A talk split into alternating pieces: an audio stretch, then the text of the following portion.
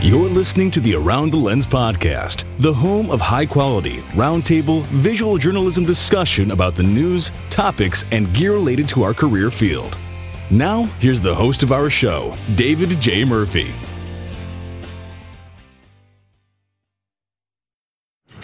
Hello and welcome to episode 232 of Around the Lens. I'm your host, David J. Murphy.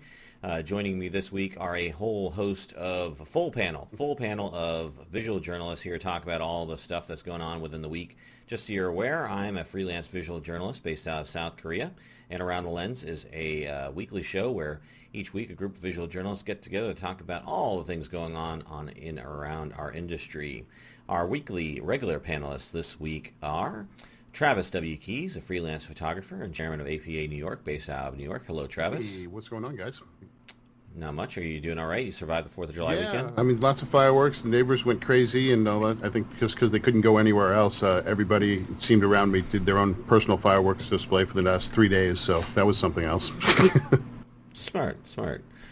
Uh, joining us all the way from Hawaii, Mr. Ronald Hamilton, a broadcaster from, with Eagle Broadcasting Corporation, uh, where it's what 3 a.m. or 4 a.m. Uh, it's currently 3 a.m. in the whole state of Hawaii, there, David. and the weather? Okay, Uh, sunny and warm. Ah, perfect. All right, uh, and of course our third regular co-host joining us all the way from Washington D.C. is Miss Evelyn Hockstein, freelance photojournalist based out of Washington D.C. Hello, Evelyn. How are you? Good. Good morning, everybody. Yeah. good. Good morning. Did you say? S- Did you did you watch the uh, fireworks and festivities that they had Oh, actually, on the mall? Did they have I that? survived using a tripod. We can talk about that another time. It was a very terrifying event for me, but Oh my you know! I do the feature stuff. I had to like put get the tripod out and shoot with like a 15 second exposure. It's super stressful. oh, It worked Oh my out great. goodness. Well, at least nothing happened bad to you. Like our uh, guest panelist this week, our first guest panelist this week, joining us uh, is Miss Andrea Hernandez. Uh, she's a Venezuelan photojournalist and National Geographic explorer based out of Caracas. Hello, Andrea. Hi, thanks for having me here. Hi, everyone. So great to have you. Always great to get the international perspective on things. Where is Caracas located for those who aren't uh, geographically inclined? It's in the north of South America, uh, part of the Caribbean and South America. Okay, great. Well, that's not a bad place to be, I gotta think. Right, you know, weather must be pretty nice right now, right? It is. It is wonderful. Okay, great. Uh, and uh, joining us, a returning co-host, uh, guest, is uh, coming back for his fourth time, Mr. Noah Berger. Hello, Noah. Good morning. Hey guys. Hi. All right, guests and co-hosts and everyone else in between. Uh, let's get on with the show and start talking about the topics that we're going to talk about this week. Um, our first one is about Fuji. Uh, they have unveiled plans to make their ambassador program more diverse and inclusive. And, you know, we've seen this a lot going on within the industry. I think Canon announced recently that they are removing the terms master and slave from their uh, lexicon for use in their flashes. And so, you know, this is just sort of the continued um, progress and reaction that's occurring, uh, you know, with regard to the, the, the goings-on and the protests that are taking place. Um, so, uh, you know, I think at any time an industry or organization chooses to diversify, it's not a bad thing. Um, and but I'll throw it over to, of course, as we always do, our guest. Uh, so, Andrea, if you're there, um, what are your, what are your thoughts on Fuji's uh, decision to expand their ambassador program? Do you think it's a good move? I think it's a good move. I think it was it was a long time coming. Long time coming. Sorry. And um, they I have some friends, and they were actually talking to me about that a year ago. That they would like for it to be more women and, and, and for it to be Yeah. more diverse, etc. You'd think after Yeah, I'm looking at the. Nikon's disaster, they would, you know, like kind of get the crew to diversify, right? Their ambassador programs. Yeah. Sorry. You'd think that. I mean, you'd think that, but it's it's not automatic. I would think for for everyone. Um, but I mean, looking at this cast of crew, you know, here for the ex photographers, I mean, look at this. It's so diverse. You've got somebody with black hair, somebody with red hair. men, women. I mean, this is such a diverse crew. No, I'm kidding. This is extremely white um, and mostly male. So it, it is it is a long overdue step. Um, do any of you have any associations with any organizations? Like, are you any, any part of any organization? You know, in terms of like one of their special people, Um, what Ambassador? do you mean? like like a ambassador or a traveler of light or a master of light or whatever they call their individual programs. Any of you guys? No, no one, no one is part of that. Right. What's I'm that? one of Jerry's kids. That's the only. Jerry's kids? Yes. No, I, Uh, you're all part of the exclusive group of Around the Lens panelists, so that's the feather in your cap. Um, Noah, what, what are your thoughts on Fuji's decision here? I think that's awesome. Think there's any any downside to diversifying your ambassador list? Agreed. What I what I think is also good is not only are they diversifying it, but they're making the process of becoming one more transparent. Because I think that's something that a lot of us, you know, whoever have looked at these programs have thought, how do I become a member of these programs? You know, like what's the sort of steps here? And so they plan it out. You got you start like sort of a low level associate, and then you move on to like a partner, and then you become like an ambassador. So that's pretty much you know how you kind of roll into that group. So it's good to see that them sort of tearing down the walls and, and kind of showing sort of what goes on behind the scenes and making it you know less um, less mysterious. Uh, what do you shoot with, Andrea? I shoot sometimes with a Fuji X100F when I need to go to Oh, okay. places that uh, cameras aren't very welcome or if I need to be discreet. And I also shoot with a Canon Mark III um, and uh, analog photography with a Mamiya RZ67 and a Mamiya C330. Yeah. Okay, great. That is a diverse and eclectic group of cameras there. Uh, good that you, you shoot with the Fuji, so maybe you're one of the ones they'll they'll choose to be part of their visionaries ambassador programs going forward. Uh, I know. I think we were talking last week, Ron. Didn't you say that you were switching over to Fuji? Yeah, I did, Dave. Um, it's because of Andrea. I have to admit it. Uh, Oh, because okay. She has Wow, that was fast. Yeah, we, you know, I, we we talk offline. Um, Oh, but you know, to, I, I looked at the program and it says to be uh, the, the highest level of the Fuji ambassador, whatever it was, you had to use only Fuji film uh, cameras and only Fuji film lenses. Is that true? So yeah, that's that was in the uh, yeah that was there, there's three levels. That's, there was the that's usually entry the level. case with a lot of the, uh, you know, I'm about- masters masters of light or the Sony Artisans or you know Fuji. Yeah, that's usually the case. Interesting. So I've got my, Well, in the name I of- got my Fuji. I'm I'm I'm ready. in, in August when they open up, I'm gonna show them this and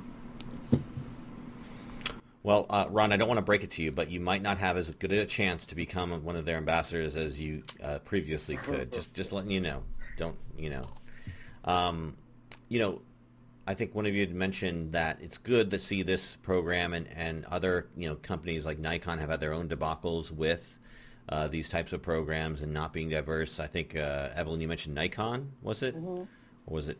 Yeah. So I remember that was uh, something. I think it was Nikon Asia was very uh, lacked diversity. So that was something where, you know, again, we're starting to see this on a, a larger scale. Um, you know, uh, me throw to you. In the name of sort of transparency, Travis, do you know the process for like the what's the Sony program? So Sony has a couple different programs. Sony has the, the, the, the Sony Artisans and they have the Collective. Um, and uh, about two years ago, uh, they also started the Alpha Female program. Um, the the Oh, Alpha great. Female program was really an incredible uh, step. Uh, and the Alpha Collective has been very, very diverse in terms of uh, who it represents in terms of all over the world and uh, the types of photography it has.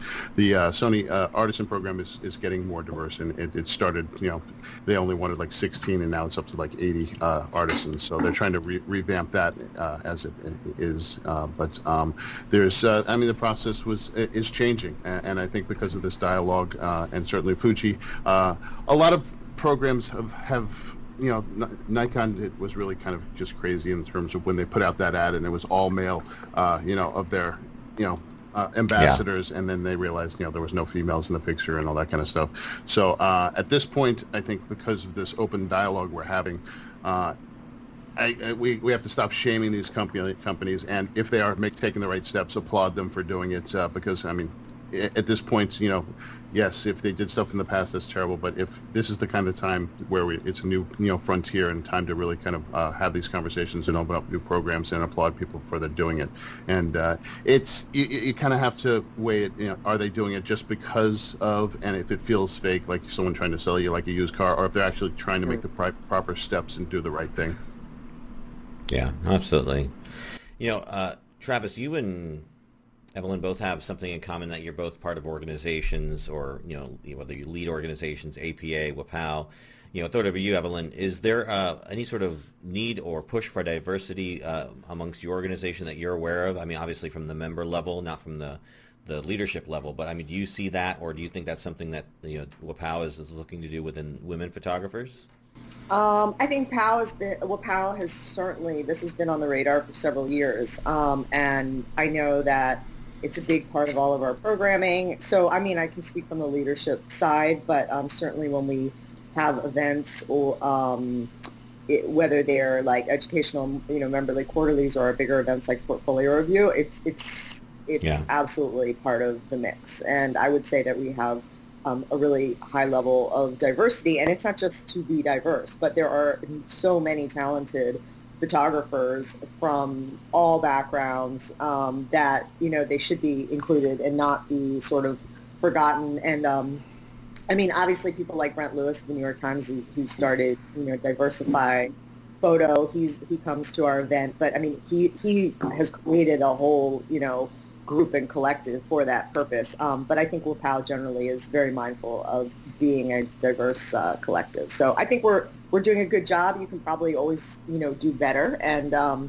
I think we do have voices that probably say, hey, you can think about this, or you know, even changing our language to include not just women photographers, but people who identify as being female. I mean, we even made that change a couple years ago. So I'd like to say that we're on top of this, but I think as women, we probably need to be the leaders in this, and we can't be exclusionary in our own organization that's like looking to promote, you know, diversity. So I'm pretty proud of what we've done, but I'm not going to say that we can't improve, and I'm not on the leadership now, so let's get our new president on sometime.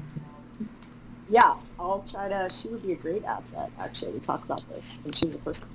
Well, yeah, who is the new president Well, she's not new. She came on, I think, last year, but her name's Sharice May, and um, she's doing uh, incredible work in D.C., and she's a person of color, and she's our first, uh, I guess, WPOW. I don't know the whole history of WPOW, but as far as I know, the first um, African-American president that we've had. So I think she'd be, and a, you know, she'd be a great voice. So to Yeah, get her on. Absolutely.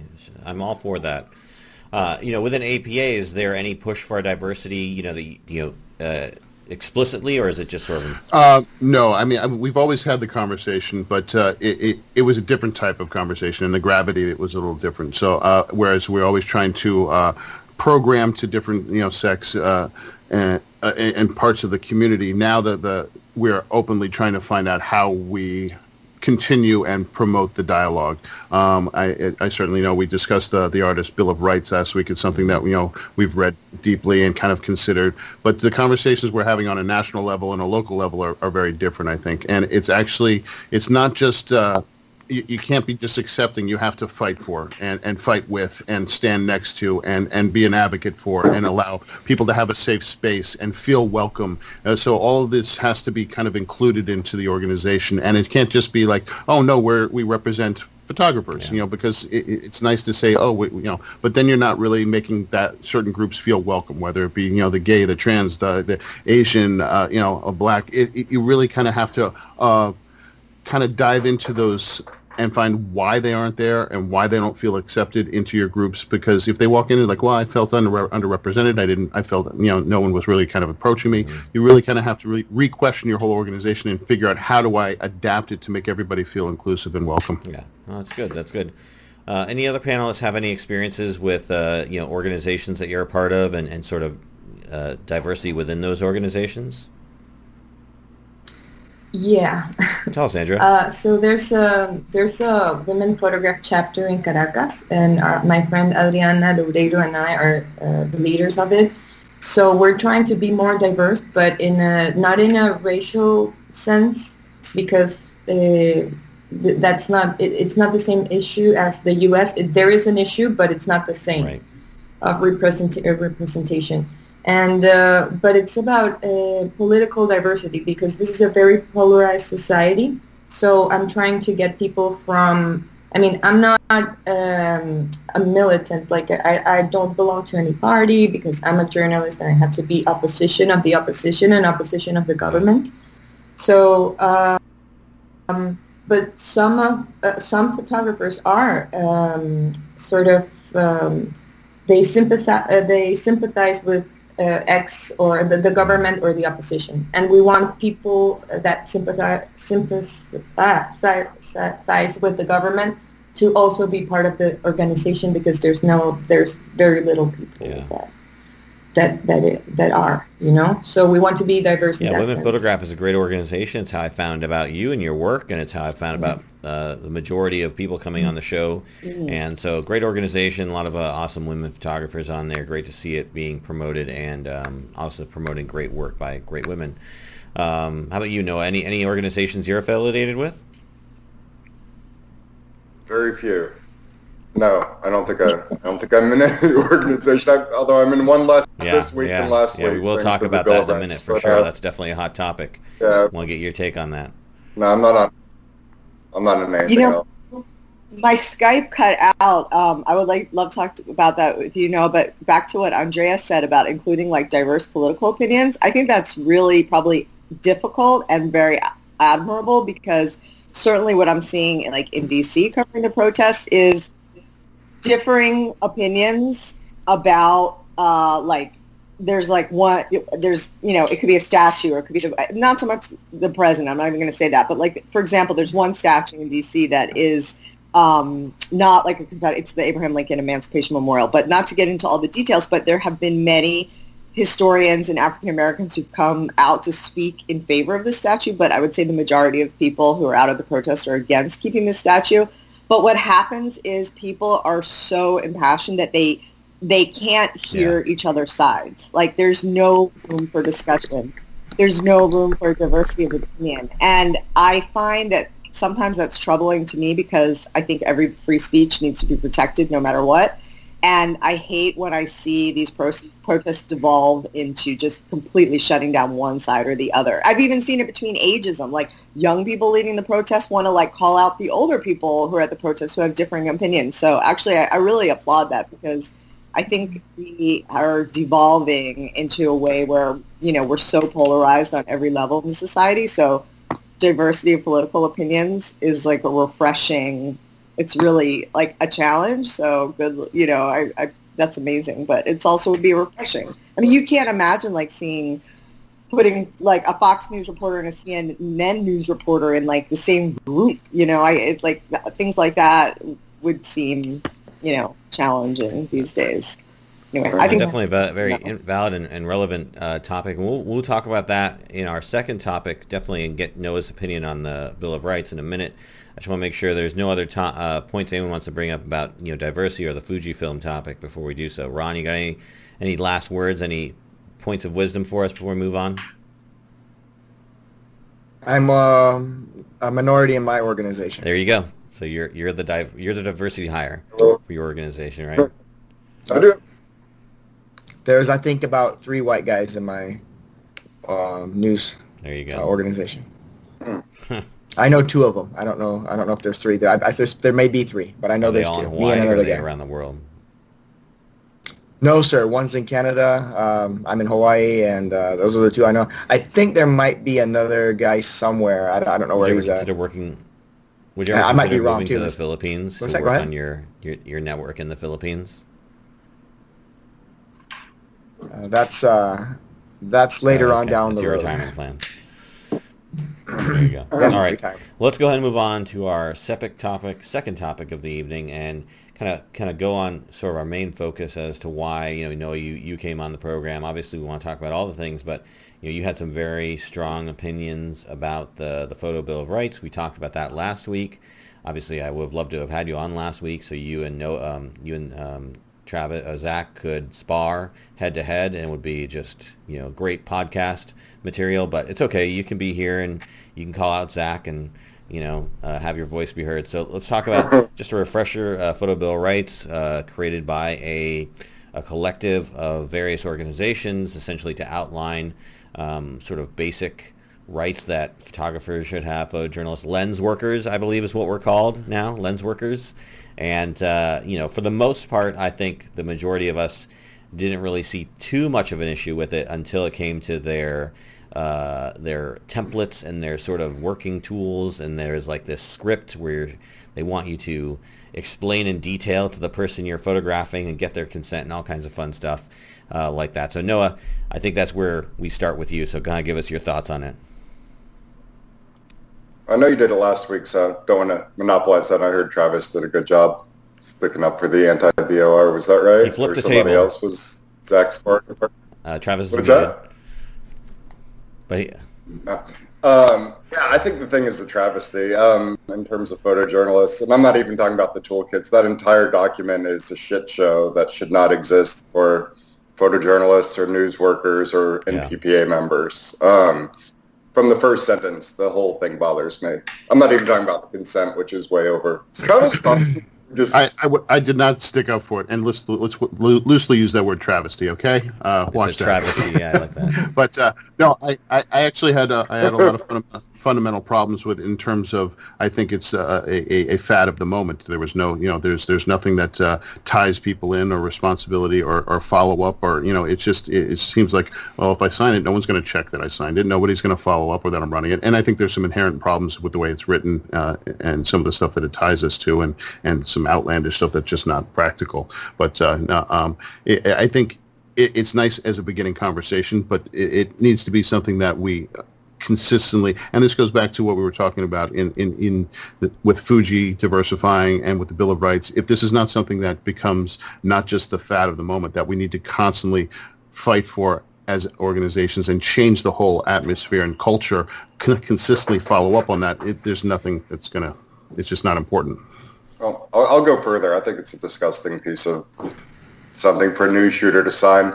If you're not a news shooter, if you're a documentary photographer or street photographer, no issue, it's fine. But for NPPA to put their name behind this, and for any, honestly, I'm trying not to make it personal about people because there are a lot of people I like and respect who've signed it, but no news photographer should be on that list. You're coming out as I'm a far left Democrat.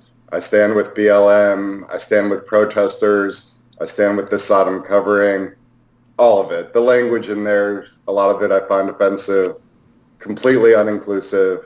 Um, I mean, much less, I mean, I don't really state where my politics are because I'm a news photographer, but imagine somebody who's not even a Democrat, how you would feel about this. This is insane. Um, so I think it's I think it's horrible that NPPA is involved in this. I think they're it's I think it's unethical. I think a lot of people were quick to jump on and, and try and just do the right thing and not really kind of dive into it.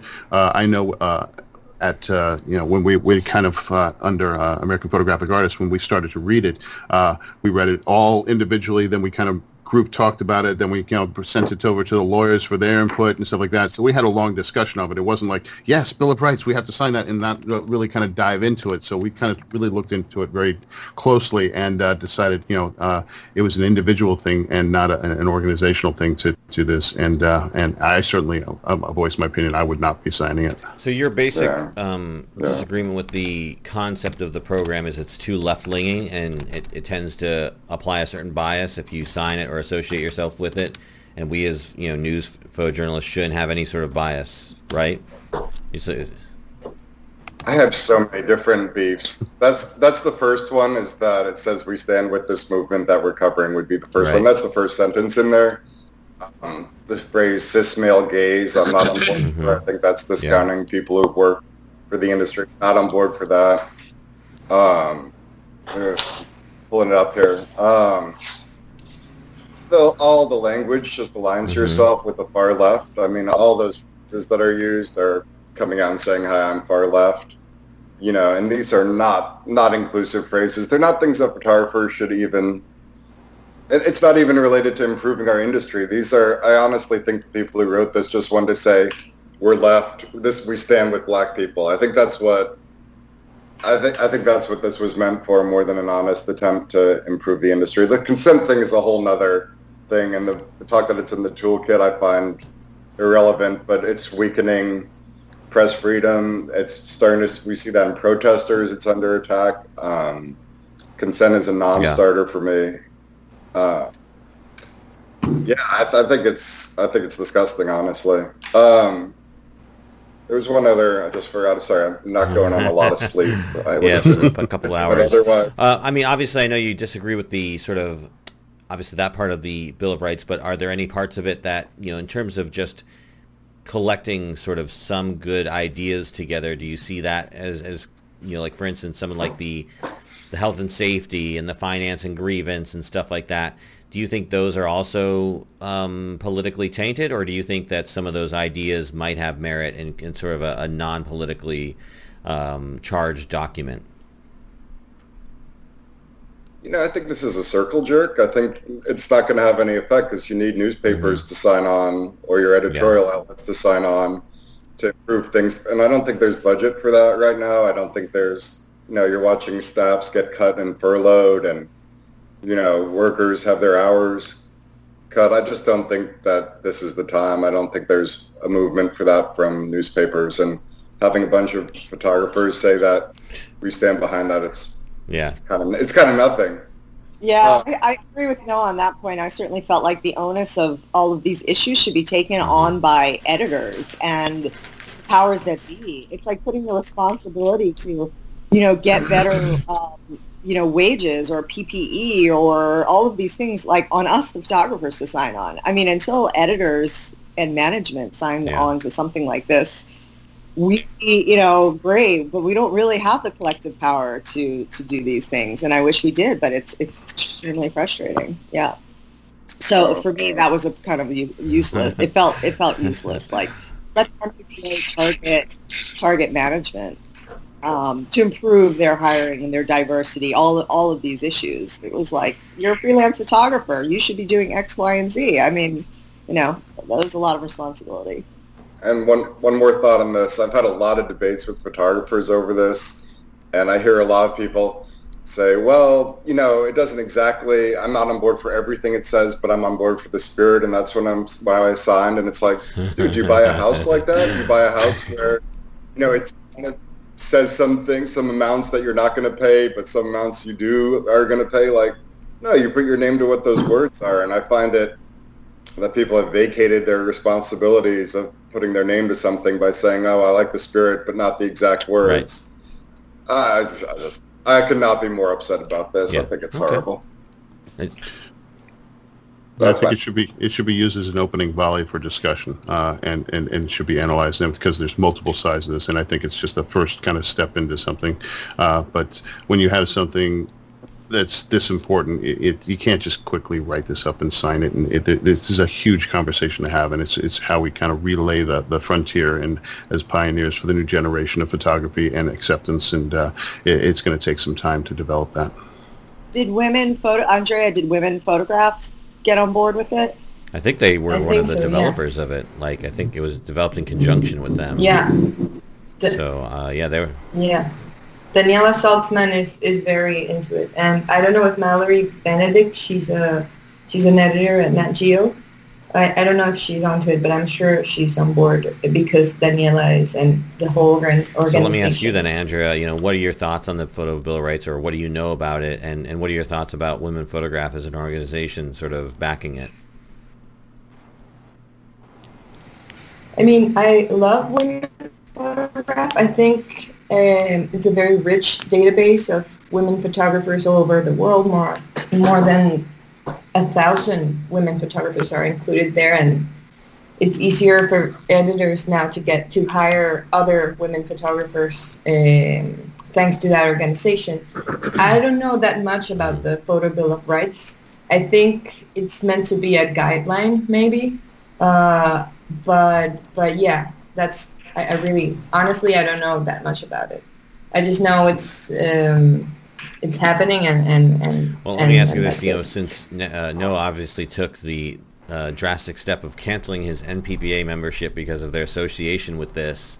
You know, uh, you know, would either you, Andrea, or Evelyn, would either of you leave an organization, whether it was this or something else? You know, is there something your organization could do that would spur you to leave it for taking a stance on something officially, some organization you associate with? Whether I mean, I, as strongly as Noah did against this Bill of Rights, perhaps, um, if I felt like it was detrimental. Um, but like this is a guideline, and I think it's a good, like Travis mentioned, good, um, you know, opening volley for discussion. And these are issues that need to be discussed and addressed. And I may not agree with everything in the Photo Bill of Rights, but I do think there are certainly many valuable um, elements to it. So it would have to be much more drastic. Uh, I think for me, and I think I would like to be part of an organization where I could raise my voice and express my, you know, concerns or dismay, and maybe then, you know, if other people were in agreement, you know, we could discuss it. And I think that's the beauty of being in a sort of a democratic organization. I don't mean Yeah, yeah, Democrats like the political party. I mean like sense of word, but you know, things are so fraught these days. So, but um, but yeah, I don't know. I, I haven't felt compelled like that strongly, you know, to to leave an organization. Um, but um, and I think I'd like to raise my hand and make my points heard first before. Like, Andrew? I did no, I agree. I did I did try that. Nobody really responded to.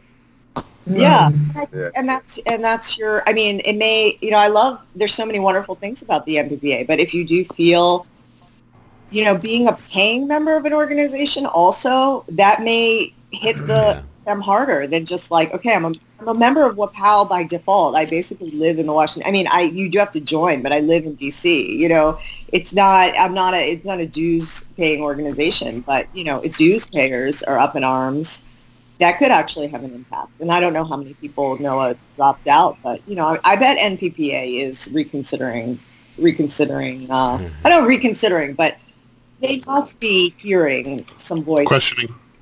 and questioning. I can't imagine that that they aren't. And and maybe the majority is loves it, you know, and they're not going to change. And maybe you know you're the outlier. I'm not Noah, really have you sure. seen any So, response to your you know. um, sort of departure from NPPA, either from the NPPA organization heads as a whole or other photographers who've left uh, because of your departure? You know, it's kind of hard to tell. I got some kind of emails from them about it, like from the for some kind of vague, like sorry to see you go, or another door one hit you on the way We've way done out." so much for you.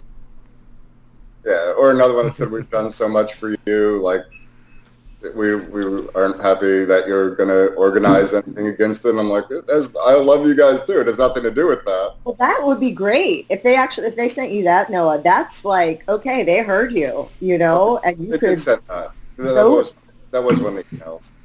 Yeah. Um, you know, to me, just one last thing. Like, it's it wasn't even a choice. I didn't quit in protest. I quit because I can't belong to an organization that signs that document anymore as if they endorsed Joe Biden for president. Like, it wasn't even a choice. I didn't quit because, you know, I wanted to have a big effect. I just can't belong to something Do you that think these that. organizations should have put out like a call to their members to vote on signing this?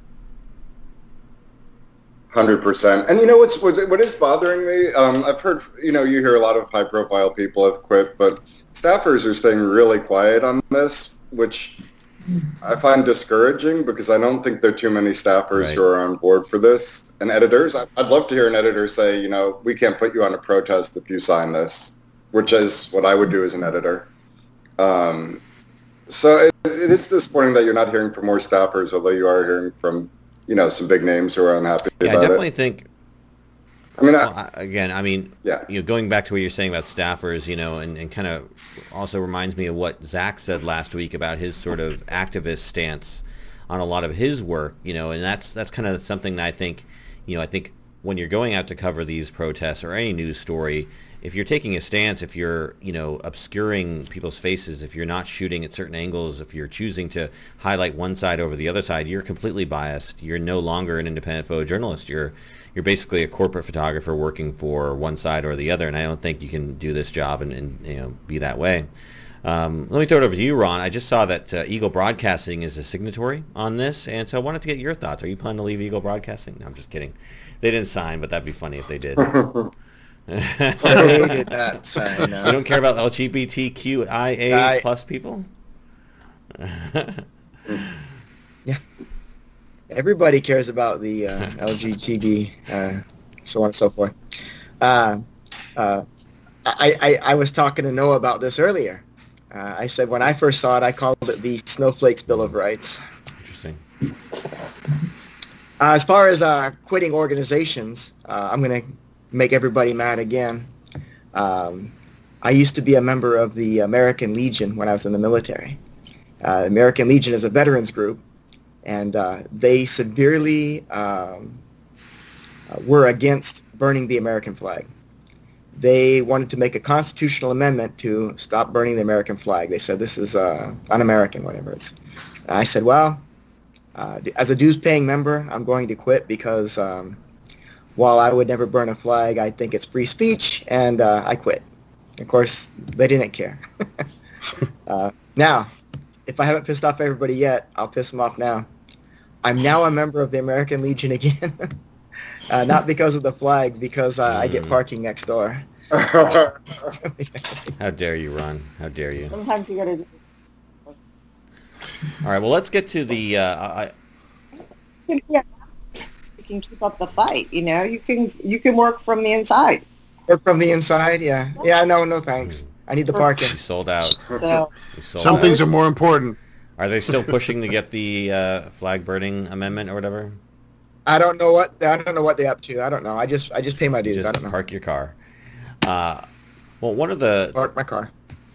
I, I just have to say um, regarding the photo bill of rights that this is like a very um, American thing in the sense that uh, you guys know the implications of, of, of this these guidelines and the suggestions in the U.S. But it's very different in the rest of the world. I mean, you guys associate it with the left, and I, I like for me it doesn't even it's not even a like a, Mhm. a discussion. I mean, I don't, I don't, I, I, I read a lot of, of uh, about American politics because I mean, most of the of the media I work with are from the U.S., but all the implications, I just, they, they're not close to my heart. And some of so, some of my friends uh, from from uh, the collective I belong to that's called Ayun and and uh, of the uh, of women photograph organization really support this this photo bill of rights. And I mean um, it's weird but but I stand by them as, as as a person and I support them you know but but it's a it's an American thing it's it doesn't um, it doesn't affect all the other international women photograph members. How would you say the situation is for you in Caracas as a freelancer? Uh, I mean, my editors have been very, um, how do you say that? Uh, they they have been very uh, attentive to me being here, uh, but I am a freelance photographer, so they have no responsibility over me. Uh, so I mean, and also like the conditions of working here as a Venezuelan photojournalist in a lo- local news media are like so much worse. The payment and and and the um, and the political implications of a polarized society. So it's completely it's a different discussion, and it, it's it is in most of Latin America. Well, let's uh, let's go ahead and piggyback off that and talk about you know photojournalists and whatnot under attack, photographers under attack. You know, I I brought up this story because this is the one that came up you know first in sort of the news feed regarding you know a Louisville uh, protest shooting. There was a victim, a 27-year-old photographer. Now they don't say he was like a photojournalist or worked for a newspaper, so my guess he was you know maybe just someone who is a you know photographer. In fact, his bio says he's a photographer and he just is a photographer. He doesn't say he's a photojournalist or anyone. But again, he's someone with a camera who is at a protest, who is targeted by someone and shot and killed, right? And so that might be a sort of general take on it. Um, but we've seen this if you've been, you know, if you're friends with anybody on uh, Facebook who is like a, a prominent visual journalist, there's a few friends I know, you know, you see that, you know, more and more they're getting sort of either accosted or blocked. I mean, Evelyn, you talked about it last week where you, you know, someone trying to block you from taking a picture, but it seems more and more, at least from what I can see you know, from the distance, it's that they're it's more aggressive. It's more in your face. It's more like they're just confident in your ability not to cover their image or take their picture. Uh, and you know, throw it over to you, Andrea. First, you know, is there anything going on in Caracas that's like you know tied to the sort of the Black Lives Matter protests or the protests in general? Are there you know anybody protesting in Caracas and or protests in general? And are you covering that? And sort of what's sort of their sort of take in response to you as a photojournalist in you know covering their protest? Um, I've covered a lot of protests here. They're quite different from the U.S. from what I've seen and from what I've heard from friends that have covered here and there. Uh, here it's different because there's a lot of bullets fr- flying around. It's like it's it's not um, it, it's a different scenario. But um, we haven't had any protests since the quarantine started because there's no gas. I mean, there's no and there's not that all the um, counties are closed, and so it's difficult to move around. It's very restricted and very controlled. So they, they, I mean, the government has achieved what they wanted in regards of the control that, that they want to have over the population because they are very um, autocratic uh, government. So they are achieving it. People aren't protesting. So and, and also people they're just trying to to solve the everyday problems of not having running water, not having enough food, not having uh, gas, not having like light, electricity in their homes. So it's difficult to protest in those conditions if you have if you're not. They need some of the higher Maslow's hierarchy of needs. They need some of those higher up ones first before they get down to yeah. protesting for equal pay or rights Completely. or whatnot. Um, okay, uh, but you said you exactly. have covered protests. What have the protests been about? Have they been about those core issues, or what specifically? and how how has sort of been the response to you as a photojournalist uh, at those protests? So um, when I covered the protests in 2017, they were anti-government protests because they were they, they did like a self a coup d'état uh, from the Supreme Court to the National Assembly because it was the National Assembly was opposition ma- majority, so they wanted to okay. uh, like obliterate it. Um, so yeah, I, I covered it, and the depending on who I decided to stick with during the protest, uh, things became either more dangerous or less dangerous. If I dis- I usually try to be between the protesters and the military. And I thought that was the correct, the, the correct place to be. That's what they tell you in, in, in, in security training for journalists, uh, you know, those events. And um, but the last time I, I, was in one of those, well, not the last time, but one of the last times I got uh, hit by the police with a tear gas oh canister and it broke my hand. It looked like a cornflake, like a, like a, you know, like a mushed cornflake. But uh, fortunately, I'm okay. I have my hand and it's fine. But it, I think it's just it depends on how you move and and and if you're very very alert and if you don't get cocky so the protesters sometimes they didn't want me to shoot um, their faces, which is I understand they don't want to be identified by the government because there there would be really serious implications. Some of them have gone to prison, some of them have disappeared. So I understand, and I try to be very careful about that. But uh, well, it, it's also I mean there's no accountability here with the government, so it's a different scenario.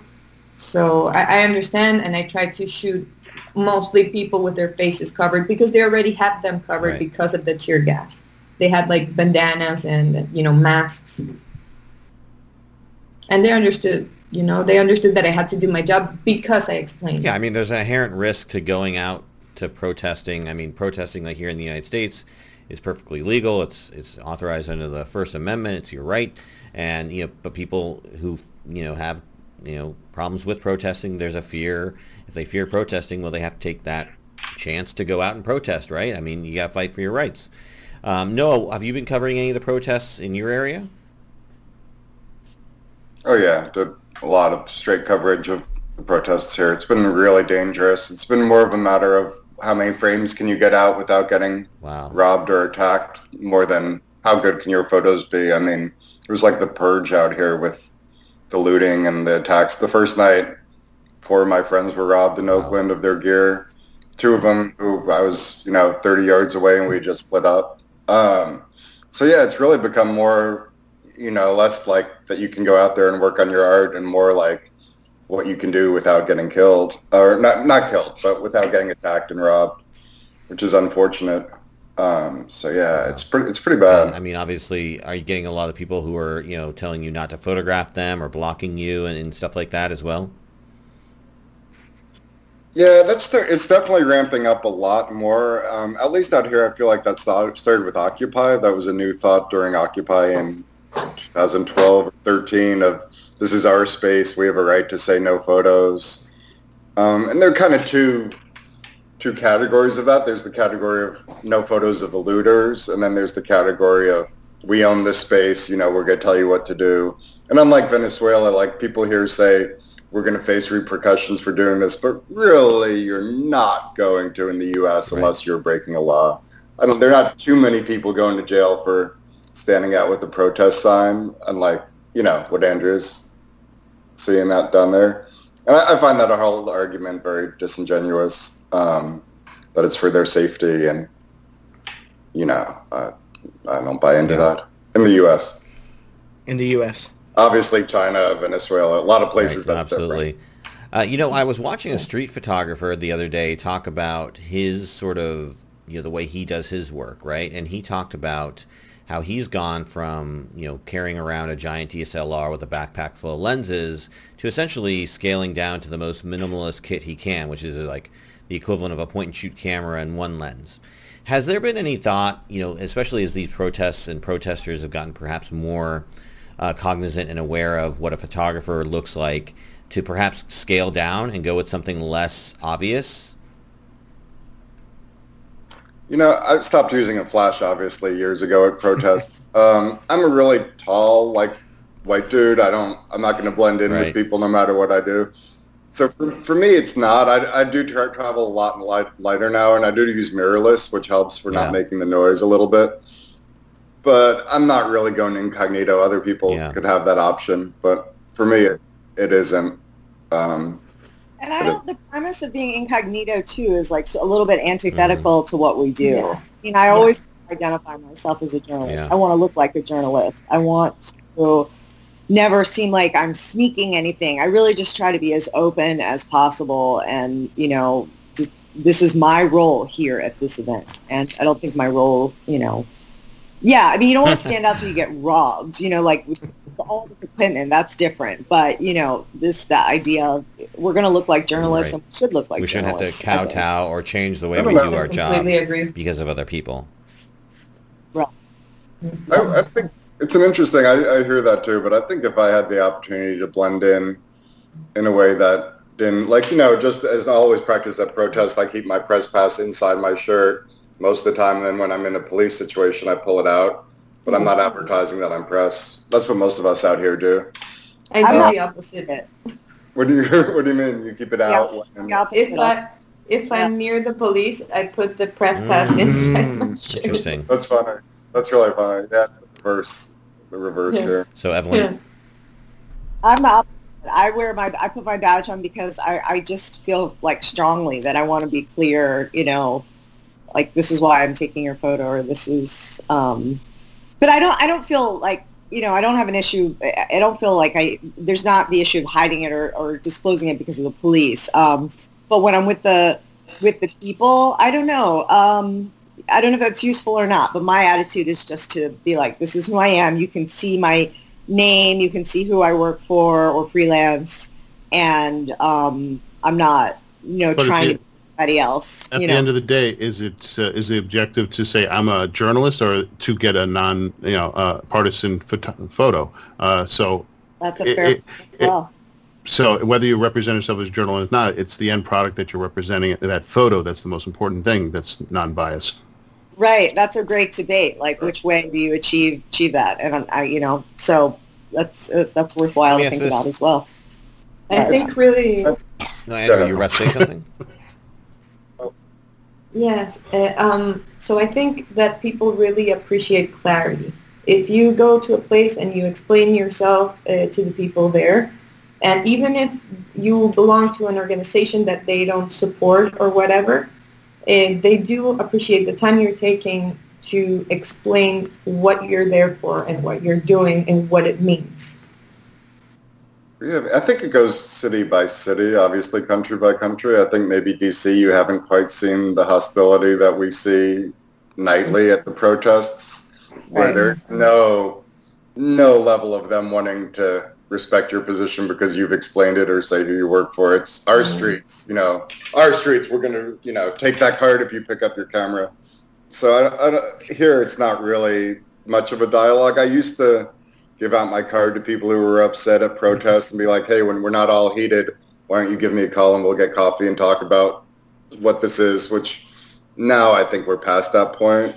I don't, uh, sadly. But Yeah, I, I think, I understand. think it's city by city. Uh, here.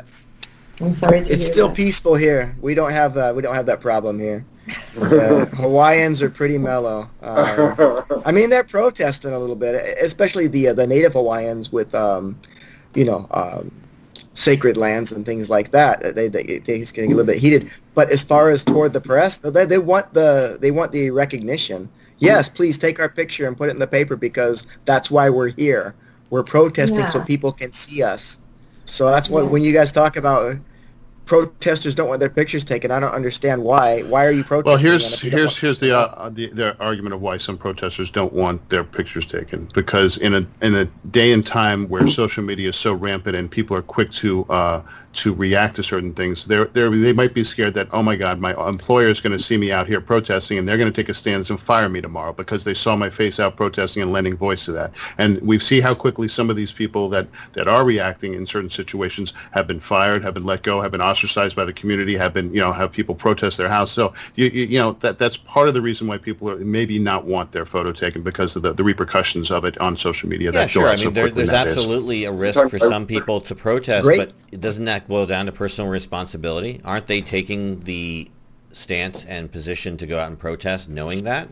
You know, I mean, why go out there? But their lives should be their lives shouldn't be ruined because of social media nowadays. Uh, that they, because you stand up for something, why it, it's okay that they, they, they risk the potential of losing their life because of social media? No, I don't think that's fair. You can stand with you can stand with people in solidarity and, and say, you know, I believe in this matter. But you know, just because you know cer- a certain community you live in doesn't believe in There it, there are uh, so many ways to support life. organizations that fight for rights, but let's let's go to you, Noah. Oh yeah, I want to talk. Are we talking? Are you talking about Black Lives Matter protesters who are facing repercussions? No, I, I, I, I there, there, there have been. I, it's the flip side. The people that actually kind of talking out against Black Lives Matter that their their lives are ruined. And I don't, I don't agree with uh, what they say. You know, and, and pulling guns out and repercussions of that. And I don't. But it's First Amendment right to actually say some of that stuff. But they, you know, they they they'll get rocks to the windows. They'll get, you know, and part of you wants that, but it's not right. Gotcha. I thought I thought we were talking about Black Lives Matter, and I'm like, I don't think too it's actually the, it's actually the flip side is that you know the people that are actually kind of doing the wrong thing, but it's their Yeah. voice to be able to do that. Well, I hope you all are safe out there, uh, no matter what you're covering, whether it be protests or otherwise. Um, and that actually feeds into our last topic this evening, which we'll just jump to right now. And this is basically about uh, a staff photographer for the Pittsburgh Post-Gazette, a Mr. Michael Santiago, who essentially took a buyout from his newspaper because he felt that there were issues of racism within the newsroom. And it kind of stems from essentially uh, his viewpoints and opinions on what was going on with regard to the Black Lives Matter protests and whatnot. And the paper saying that, hey, you can't cover protests because, you know, you have this, I guess, bias or, or you know, you have this sort of, your, these are your opinions about it and, you know, we don't want you to cover this. So then he, he left the paper. You know, this is an interesting sort of thing that I've seen in, in not only this instance, but others where people are getting sort of called out for things that they've posted, and it's now be affecting them in their sort of personal lives and their uh, job lives. And, you know, for you all who cover this stuff on a regular basis, even though you're freelancers, are you concerned at all about what you put out there in social media and other platforms because of, of how you think editors will look at that? Uh, Noah, you were nodding yes. Yeah, for sure. Although the story that you sent is a little different, I think, from what Michael did and from what the original reporter did, because it wasn't exactly for putting their political views out there. I mean, hers was kind of a very light joke about this is the crowd after a country music concert, not after a protest. Which I'm, I'm a very firm believer in not putting out your political opinions on social if you're a journalist. But I don't think either. I mean, all he did was voice support for her, and I think her offense, uh, unless there's more to it than I'm reading, uh, her offense of putting up that photo and saying this was actually after a concert isn't really a political statement. It was, you know, a very light, light thing. So I don't know. That, that whole story confused me. And then there was talk about it just being an excuse to get rid of him because the publisher is conservative. Um, but I, I, wouldn't say, from what I've read, either of them did something violating that line of journalism ethics and sharing your opinion. I mean, that's a, it's a valid point because I mean, we share our opinions on this program all the time. You know, we share opinions. I'm sure, you know, I'm sure you've shared. Your, I've shared my opinions on Facebook and whatnot. You know, and uh, there was a, a, recent story I think about uh, someone uh, lieutenant colonel in the military or somebody who was a veteran, and you know she was getting called out uh, because of that, because of her thoughts on in response to a story. Um, so it's like even the things you say in public or private, you know, amongst your Facebook groups. Nothing, of course, is ever private, though, if you post it online. Um, but again, I mean, you know, whether or not there's a direct line of correlation between you know the person's firing and you know sort of their or leaving the, the position and and you know this post you know, do you take in, and take in consideration more about what you say and post online, or do you post you don't care about that sort of thing? That's open to anyone. Does anyone does anyone take into consideration or worry about what they post because of their potential uh, ties to newspapers or publications or what they do? Oh, of course, of course. Yeah. Yeah, no, I, I try to steer clear of voicing personal opinion. What I found interesting in the article, so I was just reading when you asked that question, um, was that it, it sounded like he was banned from covering the protest, and I was unclear if he was banned from covering the protest because he was black or because he had gotten, um, um, you know, punished, I mean, be the right word, but for defending his colleague's tweet and was on some sort of like administrative. That's how I leave. interpret it. it um, interpret, you know, defending because, the colleague's tweet so then he okay because then i thought wow that's really like you know or then you're not allowed to cover a story like it's like recusing yourself from some implied bias and i think that would be like impossible for journalists in newsrooms to i mean it would affect all of us no matter what like if you're white and you're covering a white guy if you're black you're covering a black i mean that would seem impossible so what okay. did you think what did you evelyn what did you think about the the reporter's photo tweet you know about the litter. Did you think that was over any ethical line or no? Yeah, I was just looking at that too, and I think that um, I would like to see the photo, but um, uh, no, I mean, I, it's it's sort of a joke. Um, I think it like it it it it, it does. Um, it walks a fine line, and I think that because we are in this like high, heightened sense of um, identity and clearly I think there's an implication of the types of people who go to a Kenny Chesney concert and the types of people that are looters. And she is, she's saying that, which I think is fair and observant as a journalist. Um, I don't think that would be to me like a fireable. I don't know if she was fired a fireable offense, but um, I think it's it's you know it's like on the cusp. Um, it was it was accurate probably and fun and and and sort of said with a sense of humor, you know, because there's an implication that you see. I haven't seen. I need to see the photo, but uh, she's implying that you see some trashed up scene and you're going to assume that they're looters and that those looters are black. And she's saying, no, this is a country music concert, right? That's what she's trying to, that's the point she's trying to convey. And that's her job, I guess, as a journalist. But she said it in a sort of jokey way and she called out race. Is that too political? You know, that's a tough call to make. I mean, how, yeah. It's no. certainly less political than we have come together alongside the movement to fight police brutality and systematic racism. So it's definitely a lot less political than that.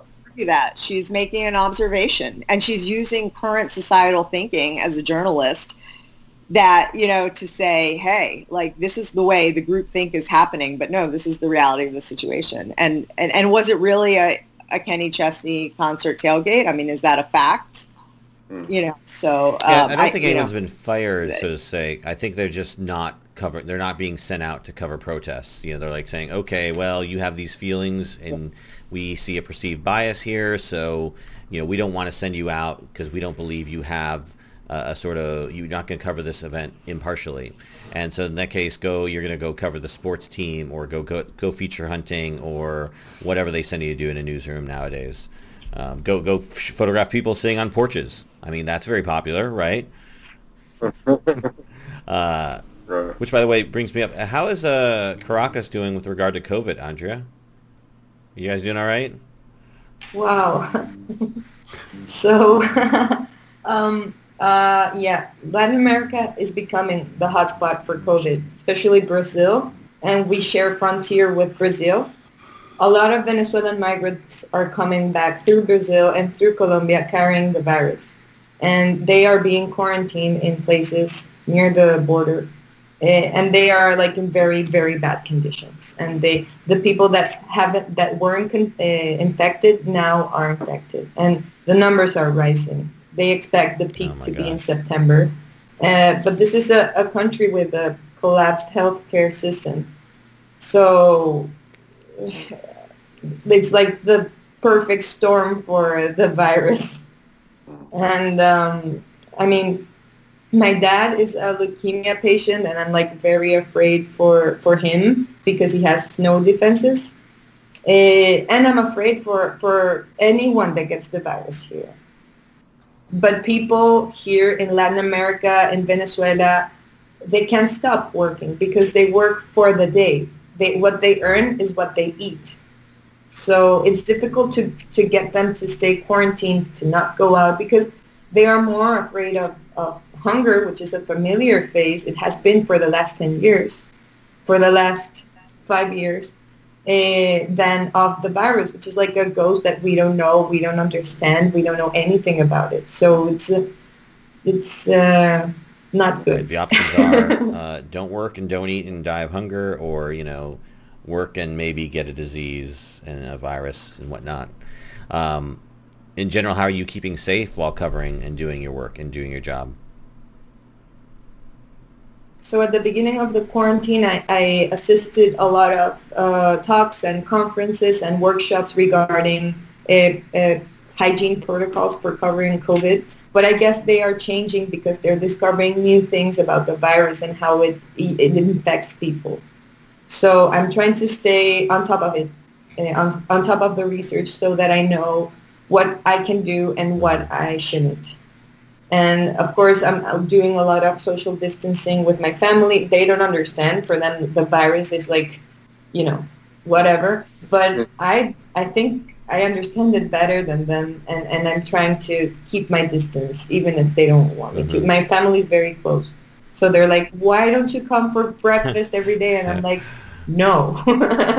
I'm not coming. I just went there for Mother's Day, for Father's Day, and I was like, sitting on another table, washing my own stuff, washing my hands a thousand times, wearing um, uh, a face mask, and yeah, they were like, "You're ridiculous," and I'm like, "No." You can't like point to the statistics and be like, "Family, look, look, people are dying in our country. Don't you understand?"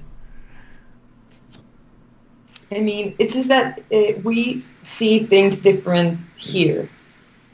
Things for us are just facts.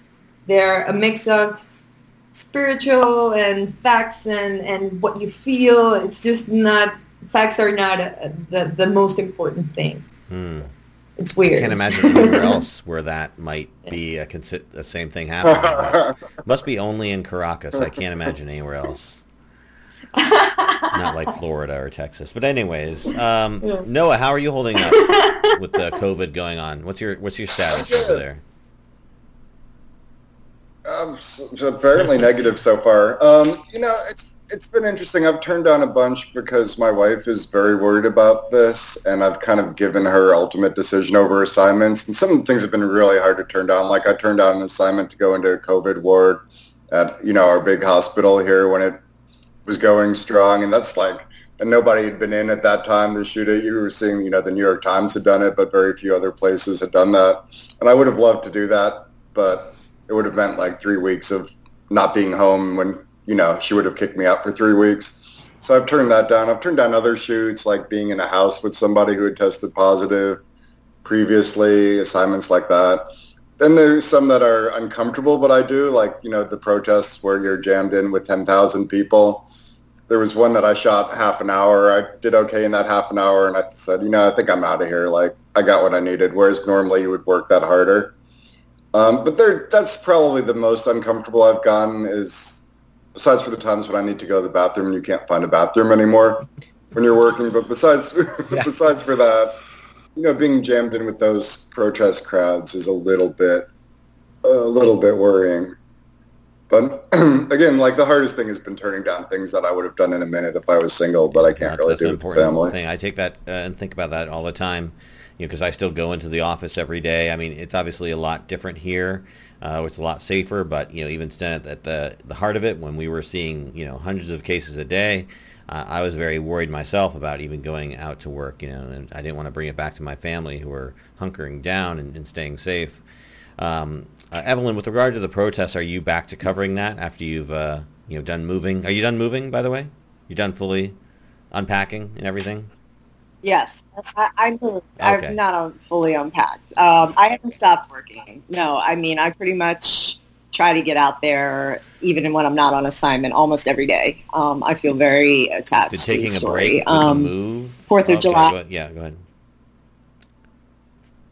No, I mean, I took a break just because I had to, like with movers and stuff. But then I tried to jump back into it, and um, you know, I I worked Fourth of July, you know, Saturday all day, and then I didn't work yesterday. Um, today, you know, I may poke my head down to Black Lives Matter Plaza. We'll just see how it goes. Um, so yeah, I'm just trying to find uh, a balance, but I, I would um, keep my work is continuing. Um, because this because the movement actually like it's it's amazing i mean it, it like keeps finding like new life i mean new the it starts to go down. It's like a fire i guess no and then like somebody breathes a little bit of life back into it and then there's like a whole nother wave. Um, and i have to say fourth covering fourth of july was really fascinating. I mean i almost only ever cover fourth of july as like this patriotic american holiday and i cover a parade or barbecue or fireworks. And um, this was like the most controversial, diverse, fascinating um, Fourth of July I've ever experienced. And it wasn't just because people were protesting, but it was that I sort of got like how many different experiences Americans have on this holiday and their attitudes toward this holiday. And of course, there's also conflict in Washington, D.C. And I will say also, almost everyone's wearing masks during the protests, but on 4th of July, a lot of people came into town that were not part of Black Lives Matter protests, and they were not Mhm. wearing masks. And the National Park Service was giving out masks, and people who came to celebrate in a patriotic fashion, I'm just going to blanket stereotype, were uh, barely wearing masks. Yeah. And that was a little bit more scary. I mean, I had a mask on, but um, yeah, it was it was it was quite um, a polarizing day. Let's say, leave you know. Yeah, I watched the uh, the sure. president's speech at uh, Mount Rushmore, and I didn't see many masks in that audience. But uh, you know, Yeah. Did anybody else pick up on the the uh, using uh, Neil Diamonds "We're coming to America during the display? I couldn't quite figure out if that was trolling or if it was. Li- uh, it was. I was 4D really chess, confused by Noah. that. 4D chess. That's all I gotta say. I, I got to listen And- for that. 4D 4D chess. chess? You haven't heard that? You haven't had for, for no? Okay, we'll talk about it after. Uh, I'm sure they celebrated Okay. American independence very highly in in uh, Caracas, Andrea. Right? Did you barbecues and burgers across uh, Barbie? For sure. Ron, how was for your Fourth of. July celebration? Did you guys uh, any protests or any anything? Any COVID? Did you guys all breathe on each other in a, in a small room or anything over there? We did. We breathed in a small room I together. hear, I hear the first Um, person who gets COVID gets a prize, right? That's what they're no, is that? We've had. Uh, I. I I'm, I'm making up numbers here, but it's something like 20 people have died in Hawaii from COVID No. since it began. Yeah, Helps but we shut on- down the state. Yeah, what's that? Who said something? Oh, I said it helps to be on an island. Right, we shut down the island so that people can't come here. How'd that And work if for they- New York? It worked for who? How'd that work for Manhattan? Never mind. The joke about being an app. Shopee. Uh, we have a 14-day quarantine here. If you want to come and visit, um, Noah, Andrea, uh, I got a spare room. but unfortunately, you will spend 14 days in that room because if you leave, my neighbors will tell on you. Oh my God. Um, Travis, I know New York uh, City is uh, recently opened up, or New York State relaxed some restrictions. Have you been able to get out and about more in New York? Uh, I mean, it depends where you are. I mean, it, New Yorkers have been out. It's it's the, the, the different levels of opening, and uh, certainly New York City is slower to open up than the rest of the state.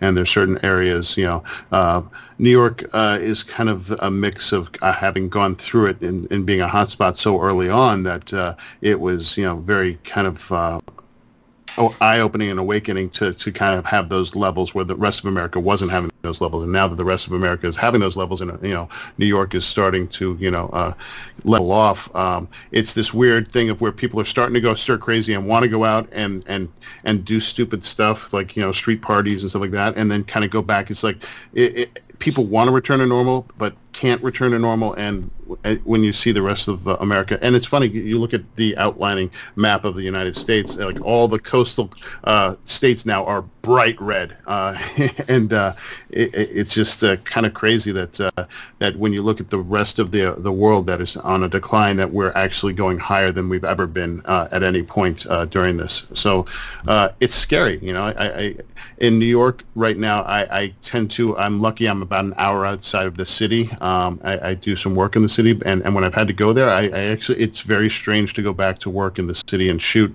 and wear a mask and try and social distance and, and do different things. It just feels the gravity of shooting now is very, very different. Uh, where when I'm back up at my house, I have a pond and land, and I can walk out and sunbathe and, and play music outside and run around and not worry about social distancing. And, and I've never had an, issue of uh, going to a grocery store here and waiting on lines or anything like that. You can kind of go in, everybody's wearing a mask. It's not like you know, like oh my god, yeah. But uh, it's it's yeah, it's uh, I think. Uh, uh, people are starting to get really i- i- you had this long period of people like, all right, how long is this going to last if we do this and stuff like that? And now, especially in the photo industry and the people I work with and my and all the people that are around me and, and uh, American photographic artists and the stuff I've been outreaching to are actually going through a second huge depression now because I think we're seeing that uh, um, the industry has fundamentally changed. We don't know when we're coming out of it. We don't know what the new norm is going to be, and there's a great fear that America's just taking the wrong route in this, and and it's going to get worse, and things are going to get closed down again, and uh, it's it's very scary at the moment for people. Absolutely, absolutely. All right. Well, I think uh, we're going to end the show on that um, high note.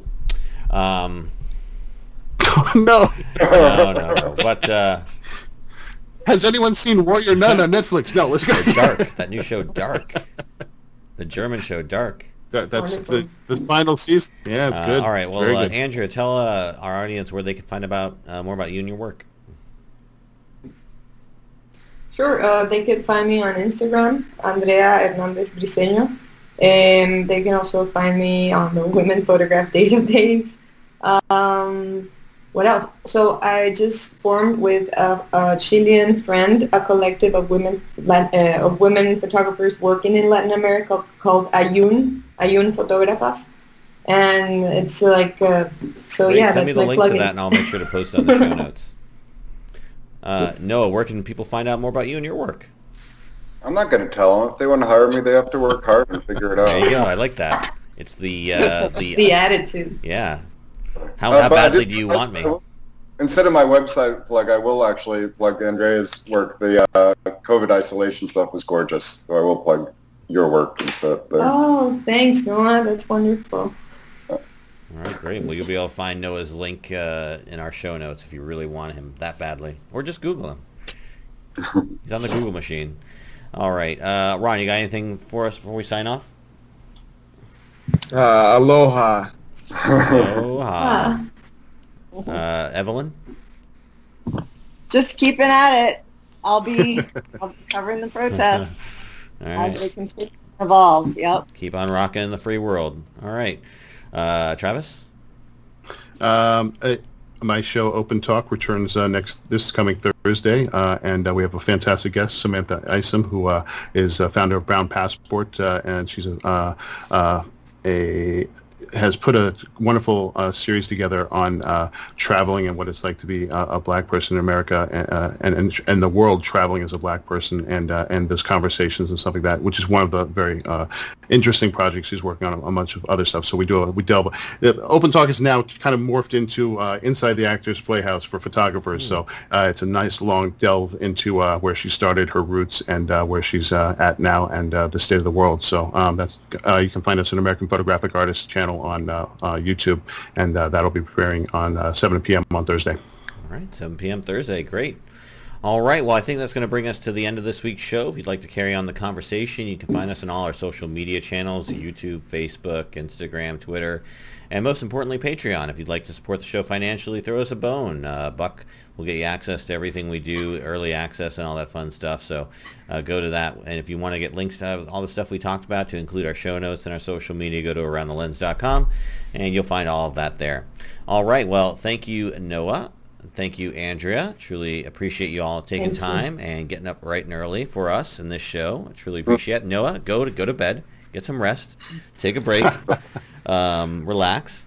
Uh, Evelyn, Travis, you, you, your day just started. You just got you, you, great in the morning. You know, great in the day. I'm, I'm I'm going straight from this to recording a new episode of Open Talk right after oh my this. gosh! Wow. and Ron, um, Ron, go back to bed. Go back to bed, Ron.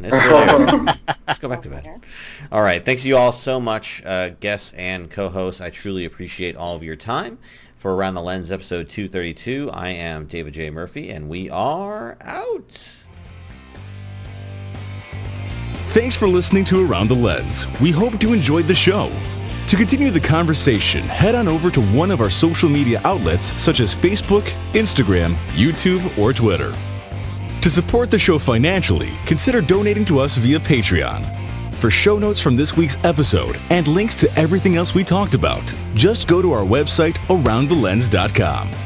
Finally, if you or someone you know might be a good guest for the show, get in touch with us via email at info at aroundthelens.com.